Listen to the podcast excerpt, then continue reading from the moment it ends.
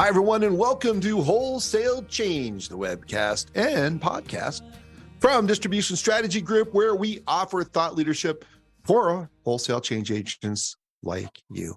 My name's Ian Heller. I'll be your co host today, along with the lovely and talented Jonathan Bein, PhD, my business partner and good friend. Jonathan, how are you today? Glad to be working with somebody who is also talented and lovely.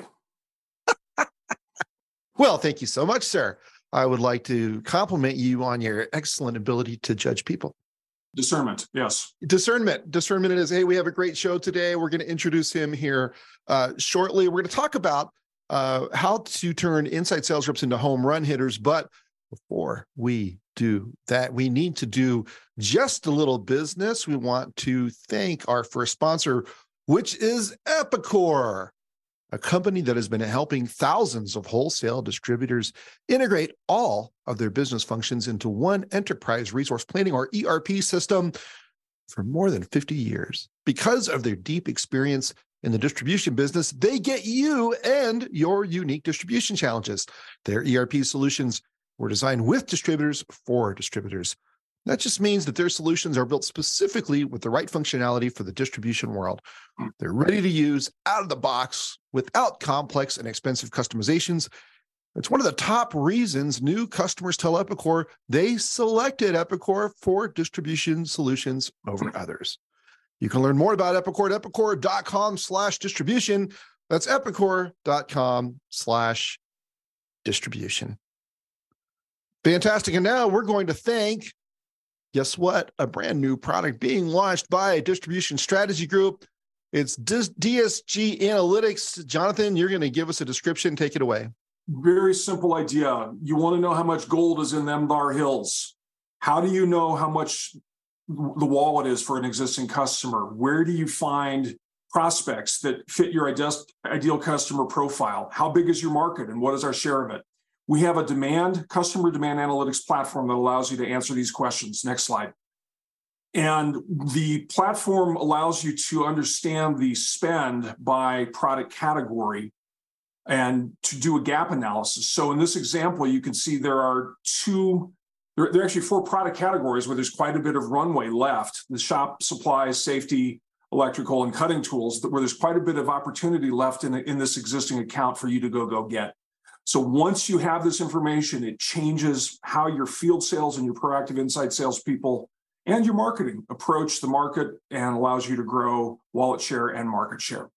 Yeah. So to our podcast listeners, we're showing a graphic that shows that this tool will give you uh, specific information about the gaps between what's addressable or achievable uh, by product category and what you have today. It's based on real data.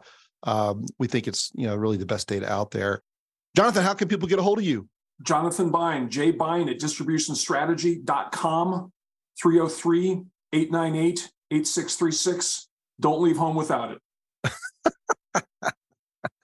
Absolutely. Okay, good. Now, pleasure to introduce our guest for today. Someone I've worked with for about 20 years who taught me a lot, and I can't wait to learn more. Welcome to the show, Mr. Mark Peck. So I got to give you a little bit of background on how uh, Mark and I met. So I had just finished up a 15 year run at Grainger. I started off as a truck unloader. I've been the VP of marketing. Thought I knew a thing or two about sales and marketing. Then when I was at Newark Electronics, uh, running marketing and merchandising, we hired this character out of Wisconsin who came in and in his humble, low key way. I just told him before the show that his character flaw is that he's too nice. But uh, uh, this character came along and in his very professorial, with devastating, accurate way, using lots and lots of data, proved to me that I didn't know nearly as much as I thought. That was the beginning of a 20 year education. I really should start paying you just for the, the lessons I've learned from you, Mark, on how to integrate inside sales and outside sales and customer service. So, uh, with that as the caveat, welcome well, to the show. But- let me add one piece, but also Mark had such a passionate response to our last session on proactive inside sales. Oh yeah, that we felt compelled to have him come in and, and, and share his piece on this, which was a we think a great compliment to what we shared before. And I would also point out, even though the title has got home run in it, Mark is actually a college basketball player and he's six feet eight. So we're, we're, we're bridging sports here. Yeah. Well, I think you know that is kind of funny because after the last show, Mark, we'll let you talk in a minute. We'll give hand it over to you. But Mark reached out in his nice, gentle way and basically said, "There's so much you left out that you gave them, you gave your audience useful, but in not actionable information. You should have me on to clarify the rest." That's not; those aren't the words he used, but that was the net effect. Admit it, Mark. I admit it, Ian. So that was what I meant. And by the way, I thought. Uh, I thought it was closer to 25 years ago that we started working together, but because uh, mm. I think it was back when I was maybe 18 years old. Yeah, you're right. right 25 years that. ago, I was 15, so that's probably right. okay, so uh, so we're going to talk about inside sales. Yeah, and and and in those in all those years of of consulting, Mark, where do you start with these customers? I mean, what what is it that they're missing that leads them not to understand that they really need to look at inside sales differently? Is it is it the is it that they're measuring the wrong things? You know, I've worked with a lot of clients that have uh, have had existing teams. In fact, most companies, most distributors do have some existing team, whether it's a few people or a, or a, or a large team, and they always struggle a bit with trying to understand the metrics. How do I measure this thing and how do I use the metrics to manage this as a business? And and what I find is they end up measuring what's what they can measure or what's convenient to measure or or what they understand. Uh, so I see people measure things like, uh, well, I'm gonna I'm gonna measure number of calls, and I'm gonna use that as a metric to manage the team. Or I'm gonna I'm gonna because I can do it, I'm going to measure talk time because that seems important and use that to manage the team. And not that either of those are bad measurements, but when they stand by themselves, they cause, uh, well, what I call it, sort of inappropriate behavior on the inside sales reps' parts. I mean, yeah, I can always optimize talk time. Doesn't mean I'm it's selling time. Uh, I can always optimize the number of calls. Uh, by dialing the phone a lot, but doesn't mean I'm even getting through to customers. So, uh, so that issue it always becomes an issue with uh, with distributors. Uh, how do I measure this thing and measure it in a way that's productive and helps me manage the manage that part of the business? Yeah. So one thing we do want to encourage our audience to take uh, to answer to ask questions. Please use the Q and A function uh, in the toolbar of of Zoom. Uh, but Mark, I mean, this is you're are you talking about measurements for people who already have uh, outbound sales function in place, or because a lot of distributors don't even have that. They have a, a function they call inside sales, which is really customer service, and I don't mean that to diminish it. It's super important, and absolutely, customers have great loyalty to their inside salespeople, but they aren't really salespeople in the sense that they're doing account management and and generating proactively sales, right? Uh, what I'm talking about is a system, it's a sort of a system of measurements to manage outbound, proactive, inside sales. Uh, and you need it whether you're starting a new group or whether it's an existing team you have in place. Uh, it helps you. Um, it's it's one of the tools that can help you notch up performance coach appropriately, and um, and actually, to to the title of this session, uh, turn turn your inside sales reps into home run hitters. Yeah, and, and I want to get to the home run hitting part, but I do think it's. I mean, you've done a lot of work with us. You did a three part series of webinars last year. Uh, and you've done some other work with us that people should really refer to. But distributors need to accept up front that their inside salespeople are never going to be effective outbound sellers. You can't blend the role in the case of most people, right? You can't, they can't be customer service people who handle inbound calls and be effective outbound callers. I mean, the the psycho the psychographics of those individuals is radically different. So you have to get to this baseline where you just accept that your inside salespeople are not going to be account managers over the phone, uh, no matter what you call them. They're really yeah. more customer service. And then once you are ready to create an outbound calling group that you know is a proactive inside sales group, then you're ready to start talking about how to turn them into home run hitters, right? Absolutely, yeah. And and it's conceivable. You know, this is sort of the the exception. The people that move from customer service, the inbound group, to to the outbound group and are successful are are an exception. That that I've seen a lot of people try to move and not make it and end up back in customer service. Uh, but a few people do, but that's the exception to the rule. That's not the rule. Uh, it's just like turning a good inside salesperson into the sales manager. It rarely is successful, but occasionally it is. We have two um, questions lined up here um, from the same person, Eric. Thank you. First is I love to tie inside sales to a team sales or a gross margin metric. Team is usually a geography or a customer segment, so they they're they're signed some broader territory. Thoughts?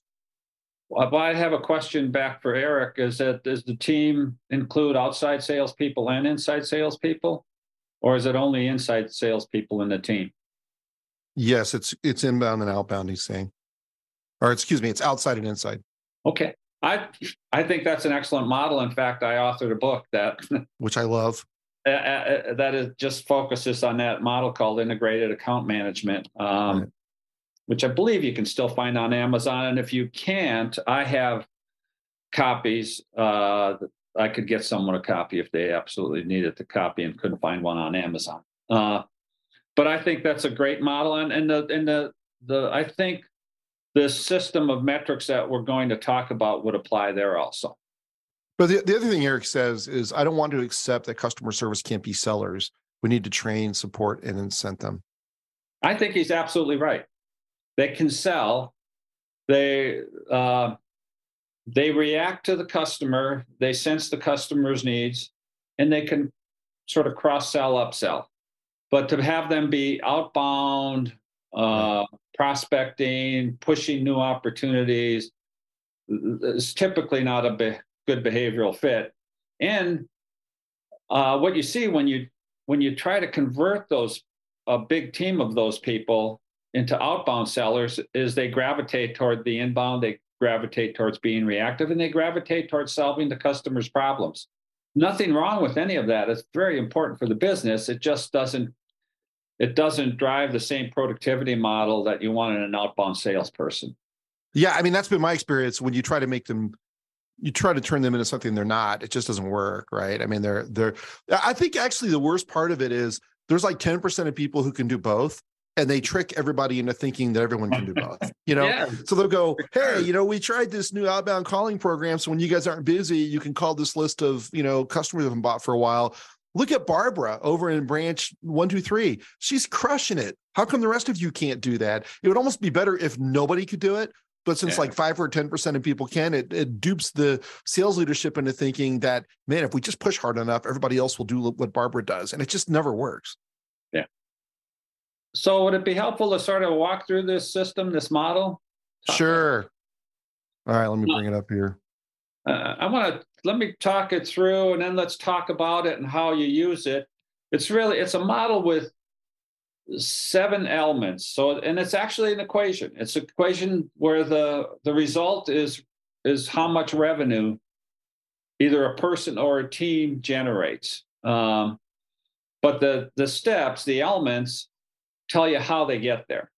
So it's simple model, seven steps. I'll just go through them. It's uh, calling hours. So how many hours, work hours they're there, whether they're actually on the phone or doing pre-call prep or post-call prep. So calling hours times dials per hour times contacts per dial. And contacts I define as substantive dialogue with a decision maker.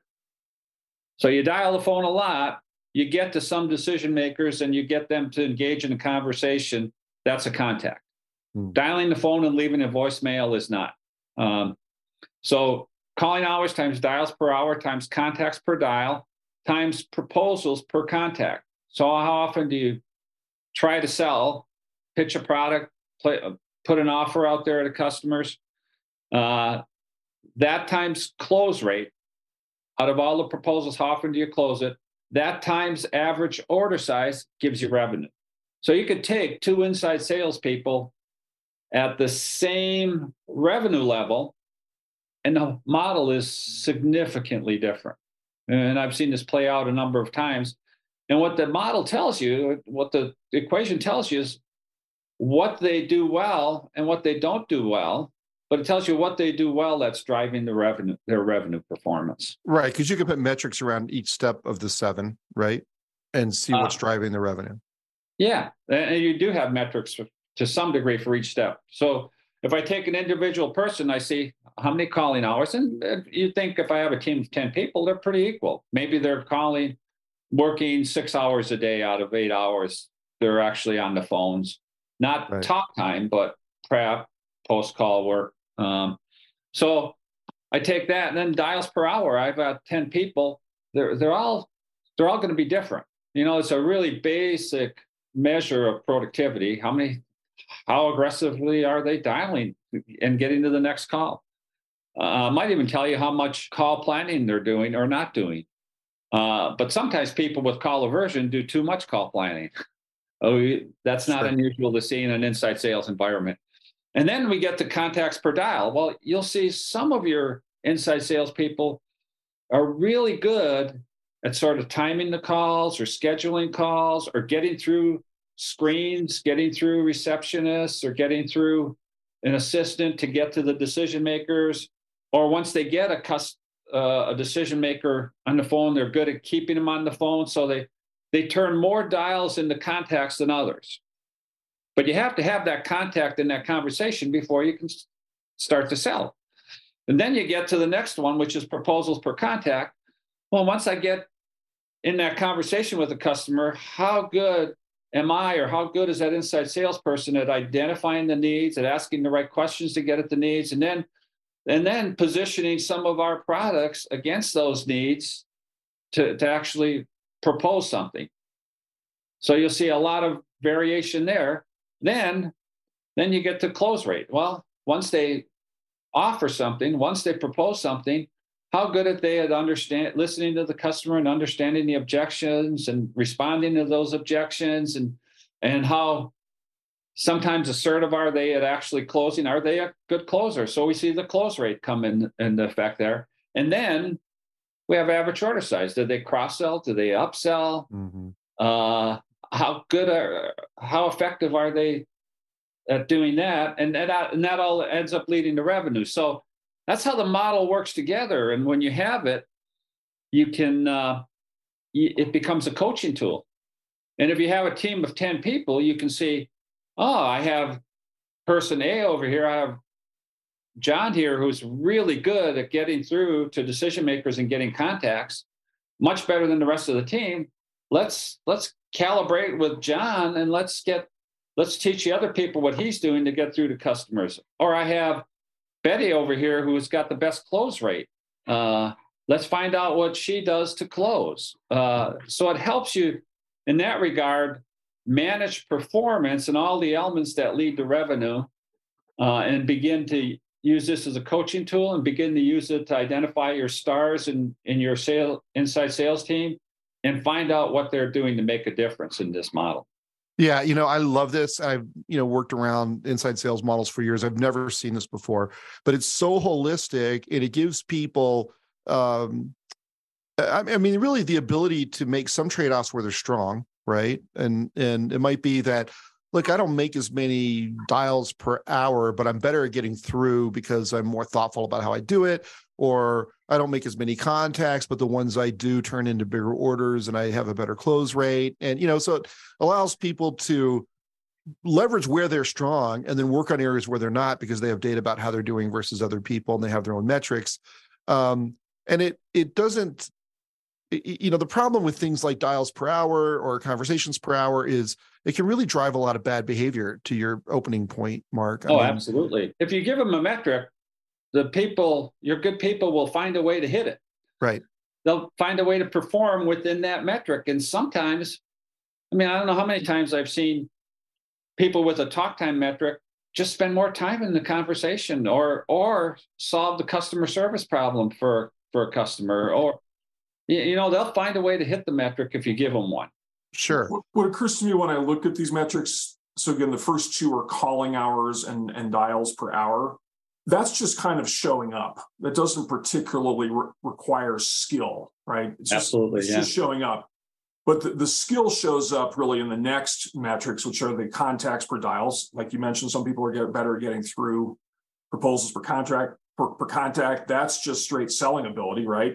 And close rate. And then also the sales rep can have some effect on the average order size. So, Mhm. so the skill really shows up in the in the last four contacts per dial, proposals per con proposals per contact, close rate, and average order size. You know, this also, when you see a, a team of good salespeople, they all sell a little bit different. It's not like they're Right. uh, clones of each other. And if you have 10 salespeople working and they worked with the same customer, you'd have a, you'd probably have a somewhat different performance level here.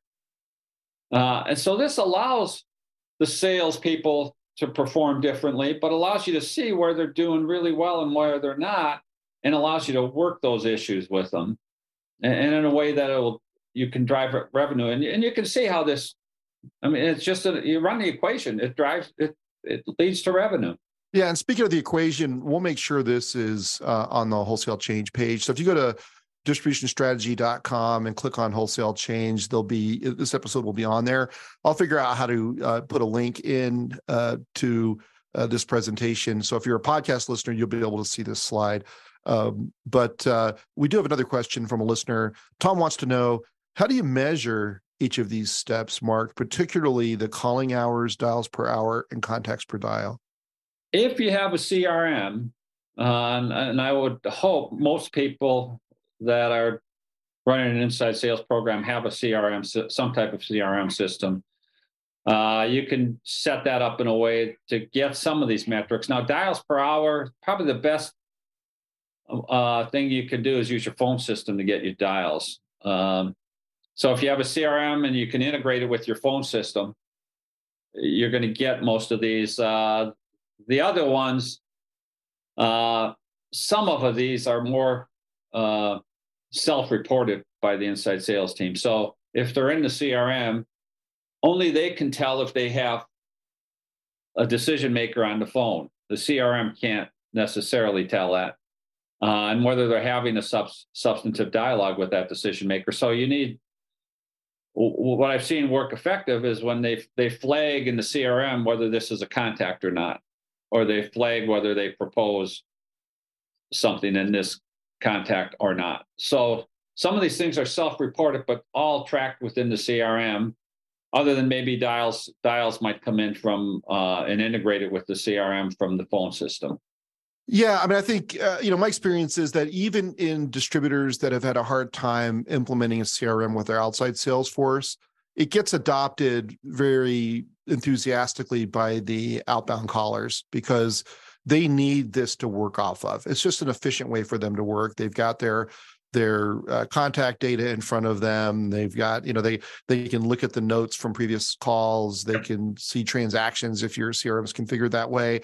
And so the whole reluctance around CRM adoption that you find with an outside sales force is flipped on its head with an inside sales force is doing proactive calls where they they get the tool immediately. It's they're at, they're sitting at a screen. They're Yeah. they're clicking to dial in many cases. So they if you're reluctant or you've had trouble with the CRM for your outside sales force, don't let that color your impression of what kind of adoption you'll get with a, a group of outbound callers. In my experience, you just Yeah. don't have that problem. They love it. In fact, to go back to the question and comment we had from, I think it was Eric earlier, when you have an integrated team inside and outside, you find that inside takes more control over the data, the Right. CRM system, than the outside. Uh, and, and the way to keep your database accurate is to let the inside team do it rather than the outside team. Because they're, like you said, they're at the screen all day and, and they're working typically working with a much larger base of customers in the outside. Uh, so they need something to track not only all the customers, but all our activity. Exactly. Right. All right. What next, Mark? Uh, well, I, I thought it'd be helpful to talk a little bit about coverage and building a coverage model. You know, we see a lot of things, uh, or I've seen a lot of things over the years. Uh, I tell you, I've been in consulting for 40 years, but then I'd have to tell you that I started when I was 10 years old. Uh, Well, I'm sure you did. but uh, with inside sales, I frequent we frequently see, and I think you mentioned it on your last podcast. The tendency is to overload the inside salespeople. You know, and uh, I'll give I'll give the, each inside salesperson pick the number 300, 400, or, or some large number of accounts. Right. But when you run the numbers and run the math and look at the kind of coverage you get into those uh, accounts, you end up. I've seen situations where the inside salespeople never talk to a third of their accounts. Sure. They have assigned accounts and they never talk to them. So, and the important thing is to see the coverage. In fact, we've seen it in times when I've worked with uh, uh, DSG where where you apply the analytics. Well, if we don't cover an account, the wallet share is small.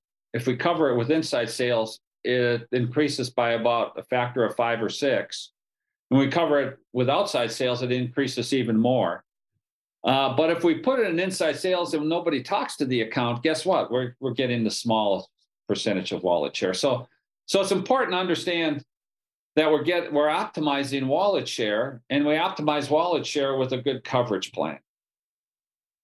Uh, so so I find it's important to actually lay it out and do the math to look at okay inside sales how, how frequently are we going to talk to customers and and actually do the math and figure out how many contacts can an inside salesperson make in a year yeah, well, I think this is part of a broader issue, which is that most distributors don't have a plan for how frequently they're going to contact each customer, right? And we know that there's some correlation between frequency of contact and frequency of purchase. And yet, distributors have often thousands, sometimes tens of thousands of accounts and contacts in their system, and there's no structured plan to reach out to them. And that's whether it's by email or by an outbound sales call or by uh, direct mail or a sales rep. And and really and, and, this is something we learned from you as well mark early on is that you need a plan to multiply the number of outbound contacts you make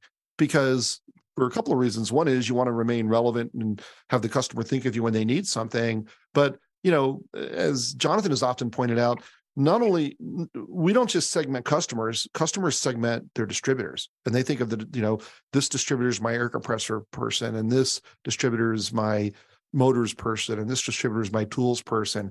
And if you're going to overcome that you have to constantly educate them about what you sell right?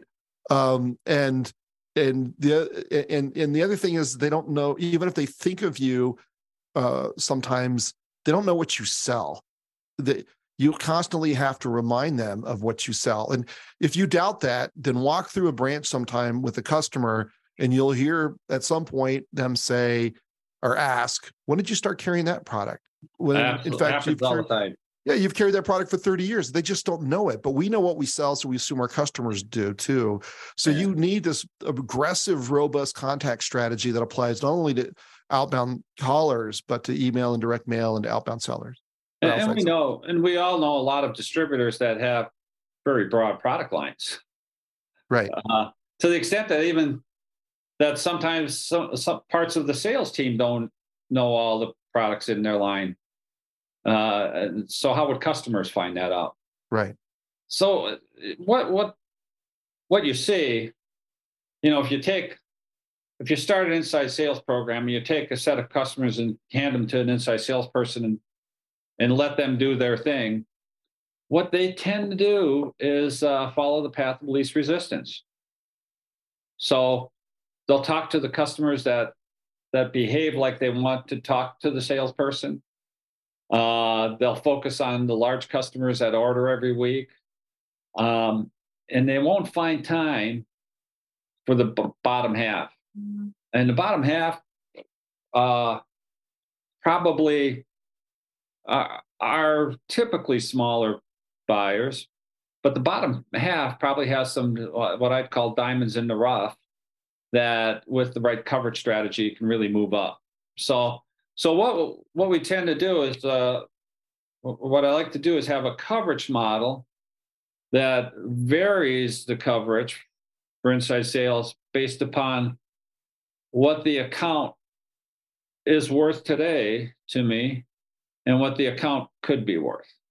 So it's important to try to find a way to to grade those customers. And in the uh, slide we have up here, we actually have five grades. We have A, B, A through D for customers that are are buyers today, and we have E for non-buying customers for prospects. And those could be customers that uh, have gone dormant or customers that we just have on our uh, in our sites that have never purchased from us. And typically, you know, I'd like to think of this as sort of a Pareto analysis, an 80 20. Typically, we'll see that the top 20% of the customers uh, put in the top two grades and the A's and B's, and that's pro- most cases 80%. And with most distributors, more like 90% or more of their revenue. That that would be more likely. It's highly skewed to the top. Right. So uh, so we want to make sure we're talking to those at a frequency that's meaningful for that kind of value from the customer. Sure. If they buy once a week, we probably want to talk to them at least once a week. So so at that those top levels, we have high frequency. At the lower levels with uh, prospects, we maybe want to talk to them two or three times a year. But if we don't have a coverage model and a way to track that, those typically get lost in the equation. And even the middle of that account base will frequently get lost in the equation. So I find it's helpful on the front end when you're number one, when you're planning a an inside sales team and planning to launch it, it's helpful to build a, a conceptual coverage model uh, because you want to set an expectation with your inside salespeople, but you also want to make sure you have you're you're calculating and giving them an appropriate territory size. If you give them 400 customers and they can do 2,500 to 4,000 contacts a year, uh, they're going to have a hard time getting to all those customers on a meaningful basis. So, so you're balancing how many customers you can give them, and that affects your cost of selling. You're balancing uh, how much I invest in the top layers of my customers versus the bottom layers and prospects, and and you're balancing that against uh, the economics in each grade level of customer. So this, so this is a model that uh, is helpful on the front end, sort of sizing territories for inside salespeople, and then setting expectations. And then on, on the back end, when you're managing the team, uh, setting expectations for coverage, and then tracking against that expectation for coverage. You know, it used to be, uh, you know, what's a minimum to have a relationship with a customer? Right. Is, is it meaningful to talk to a, an active customer once a year? And then the other thing I find is both this and the metrics are becoming even more important in inside sales organizations when people are moving to a hybrid or a remote environment because you're trying to manage an, uh, an inside sales team when you don't necessarily have the person in front of you every day all day. So um, mark we had a question um, from ron. What kind of targeting is done before the outbound calls? That's question one and then the second one is what are some of the learnings for those who are successful in getting to the right person and how they position the call? So, what was that first question, Jonathan? Can you? What, what kind of targeting is done before the outbound call? Targeting.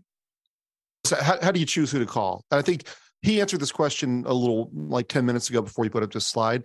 But I, but I think the you, what you talked about is you need a way to assign some type of potential, whether it's with, through a scoring model or something. Yeah. Um, and then you're going to bucket them into the A through D, A through actually E, if you know, in, from you know high potential to they're not buying at all, right? Yep. So what goes into those equations? Is that a or what goes into that that bucketing? I think might be uh, one one step further in that question. The first element is what they actually buy from you. So it's your current sales volume with that customer. The second is uh, that potential. So, you might have a more sophisticated model like the analytics Jonathan talked about earlier, but also you might have something more simplistic. You might say uh, all companies in this SIC code or of this in this industry, if you have an industry coded database, are worth this much to us. Uh, but the, the third element that I like to use, which is important, is if you can vary that that potential based upon your likelihood to get it. Uh, just knowing that they buy this much uh, is helpful, but uh, there's some customers where you're never going to get the full potential. And there are reasons for that. I mean, and sometimes letting the inside salesperson or the salesperson that works with the account determine what that likelihood is is helpful because they know some things about the account that you won't know unless you talk to it like you know okay this person buys these products from us but this other product product b he buys from a company where his brother-in-law works and we're never going to get that business so, or or whatever but you'll see scenarios where the the customer buys something but you won't get that business for whatever reason and it's helpful right. to be able to accommodate that when you look at a grading model and when you look at your targeting uh, w- within your account base. And I think they're all sort of targeted, but targeted at different levels. We're willing to make a different investment in our A customers than we are in our D customers. Right. And, and what, is, what, are, what are the learnings? So for those who have been successful at getting to the right person, and how they position the call, are there some general uh, things trends you've seen that made them successful? I'd say when you start this is uh, I'd be cautious not to not underestimate what these accounts can be worth.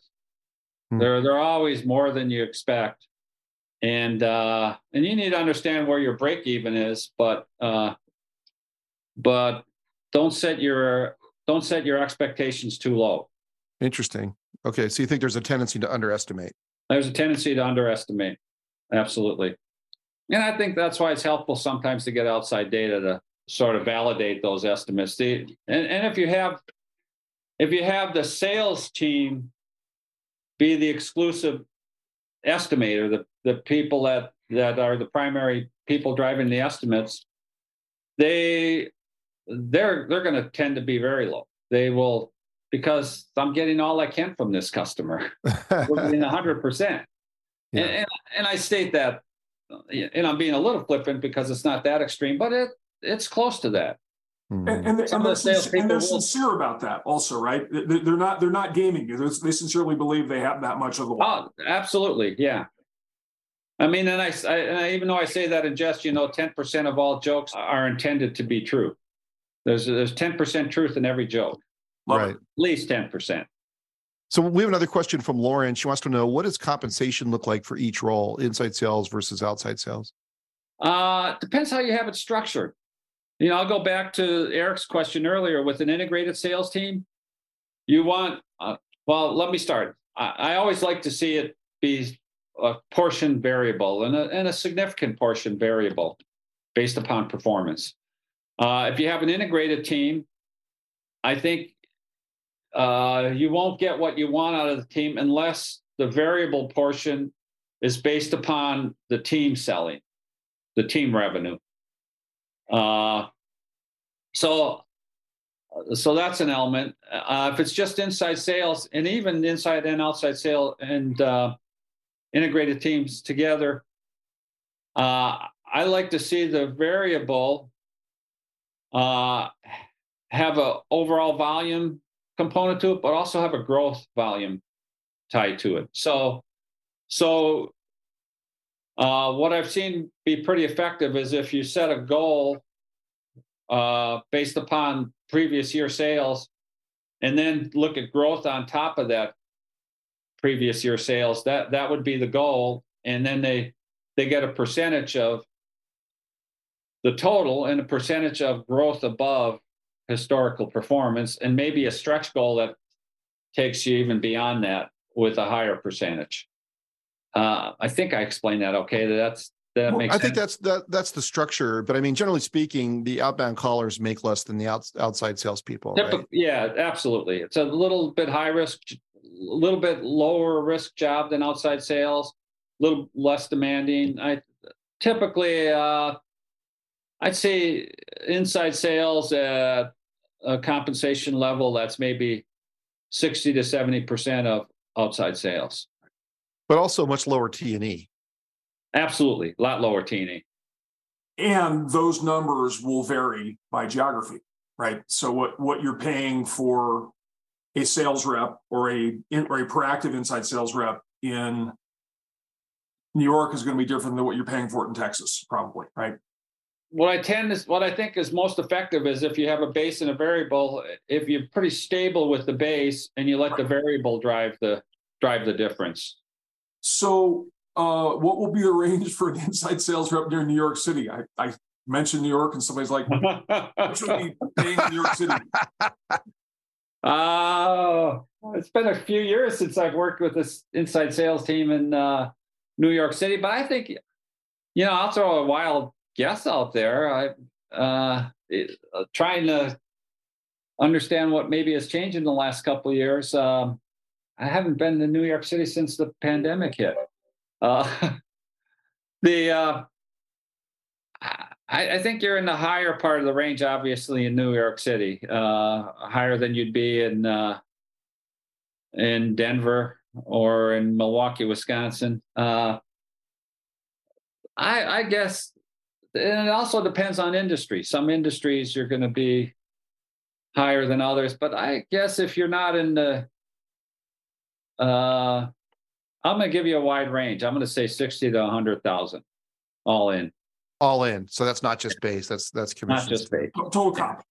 And and and what I like to see people do is do a base that's uh, sort of a uh, minimal is not the right word, but a, a, sort of a living wage base, and the variable allows them to get significantly above that. Mm. But the variables all economically justified based upon their performance within the company. Right. Jonathan, you want to take the next one from Eric? Yeah, I was expecting somebody to ask about the the, the uh, salaries in, in Arkansas, but we didn't get that question yet. So. don't don't um, give them any ideas. okay. so outside sales is higher variable variable, um, and meaning commission in this case. This is Eric's opinion. Inside sales sales is less variable. He says he likes to keep things simple. For inside, he goes with bonuses tied to target dollars for the whole team as opposed to commission. So comment, I guess, I guess the question or the question to you is bonus versus commission as part of the total comp. Do you have a preference for the one versus the other? I like the commission a little better than bonuses. Now, depending on how you structure it, they can work very similarly. But with commission, you get the smaller incremental improvements, and there people are rewarded on that where with bonuses they're more stepped if you know what i mean. Right. So they're rewarded on the big steps but they're not rewarded on the small incremental change to get to those steps that they are in the bonus. And and i think they're more motivated to get those in. So you get to the end of the month or depending on when you pay out the bonus or commission or you get to the end of whatever the pay period is whether it's monthly quarterly or annually they're not motivated to get that little bit of increment uh, that they are with the commission when it's a bonus because they're only motivated if they can get all the way to the next step. Okay, I think that's a terrific answer. Uh, we have a question about another locale, which is one of the U.S. minor outlying islands. Just kidding. Um, so I think I think we're probably pretty good at this point. Um, anything else you want to add, Mark? Uh, I can't think of anything at this point. I, I, do want to say that Eric's asked several different questions and jumped in. Eric's going to be on the show, so so I, we can't wait to talk to him because this is such a, a, fascinating topic. But you know, one thing I wanted to talk about, uh, Mark, before we wrap up, and uh, and you know, is that you know this uh, is easy to it's easy to underestimate the power of proactive inside sellers and and if you think about like most distributors have an outside sales force, right? And they're looking, their outside sales force is competing, is out there elephant hunting, and they're competing with a bunch of other distributors who also have elephant hunters in the field, right? So there's tremendous competition for these big customers and relatively lower margins because these are big customers and big potential for every distributor. The most natural progression to expand your demand generation is to move into the mid market with outbound sellers because you already know how to manage the sales force. There are some things you have to adapt and learn that you've talked about today, but it is still managing a sales force that has accounts assigned to them and has compensation and bonuses and, or, or commissions. And, you know, so it's not like this is installing a capability that you have no background in, right? I mean, you're just, you're taking your outside sales competencies and you're moving them to managing outbound sellers but you're moving into this mid market and there are two big advantages one is there's typically less selling competition because a lot of distributors don't have this functionality. So it's very common for these outbound sellers to say, Hey, I talked to this customer and no one's called on him in three years. He was so happy to hear from me because he feels like somebody sure. cares, right? Absolutely. And this the second big advantage is this mid-market goes at significantly higher margins, gross margins than these big customers. And so if you so if you cultivate this you're dealing with less competition and higher margins. And Jonathan looks like you wanted to jump in. Yeah, I think just to your point on the higher margins in, the construction world, it's four to six, maybe seven points higher margins for mm. the ones that are on the proactive inside sales accounts. Right. Industrial, it can be as high as 10 points higher margin, literally. So it's it's a it's it's material difference in margin and and therefore profitability. Yeah. So I would encourage everyone if you go back to October, November of 2021, if you go to distributionstrategy.com, click on events, you'll find three webinars that Mark did for us uh, last year about this time that were really laid all this out in great detail. Uh, like I said, I'll make sure these slides are available online under the wholesale change tab. Um, we do have a couple of upcoming events I wanted to tell you about. On December 7th, we're having a panel discussion. This is going to be great. We have uh, one manufacturer who manages distributors for his company and two distributor executives who are going to talk about e-commerce and they're going to talk about, you know, what the technology stack is, how they succeed, what their challenges have been. It's going to be a fascinating, uh, uh, moderated discussion. Uh, we encourage you to go to our events page and sign up for that. That's brought to you by Epicor, who is also one of the sponsors of today's show. So we thank Epicor for their ongoing support for our research. We spend a lot of money on research, and the only reason we can do that is because companies like uh, Epicor sponsor it. So thanks to Epicor. Then December 14th, we're absolutely delighted to host Tony Harris on this show. He's the founder of Think B2B. He was the CMO at DigiKey, tremendously successful electronic components distributor. Uh, Tony is a, a, fascinating guy. We're going to have a great discussion. So please go to Wholesale Change and sign up for that. Um, I I put Mark Peck's contact information at the bottom of the page. It's mpeck at apexxgroup.com. So please reach out to mpeck at Apexx Group. That's A P E X X Group, two X's. mpeck at apexxgroup.com. Uh, or just reach out to us and we can put you in touch with him. Uh, Mark, thanks so much for spending this time with us today and putting together this information. We really appreciate it. You're welcome. I appreciate being on the show. Yeah, I can't wait to continue to work with you. Jonathan, always a pleasure, my friend. I love doing this show with you. It's one of the highlights of uh, two of the highlights of my month is doing two shows with you a month. So thanks to everyone for joining us. We'll see you on the next episode of Wholesale Change. And until then, happy sales to you. On Bill, that Bill, sour Bill, note. Bill Murray's got nothing on you when it comes to the lounge singer. That's not saying much. Until then, thanks a lot. Have a great day. Bye now.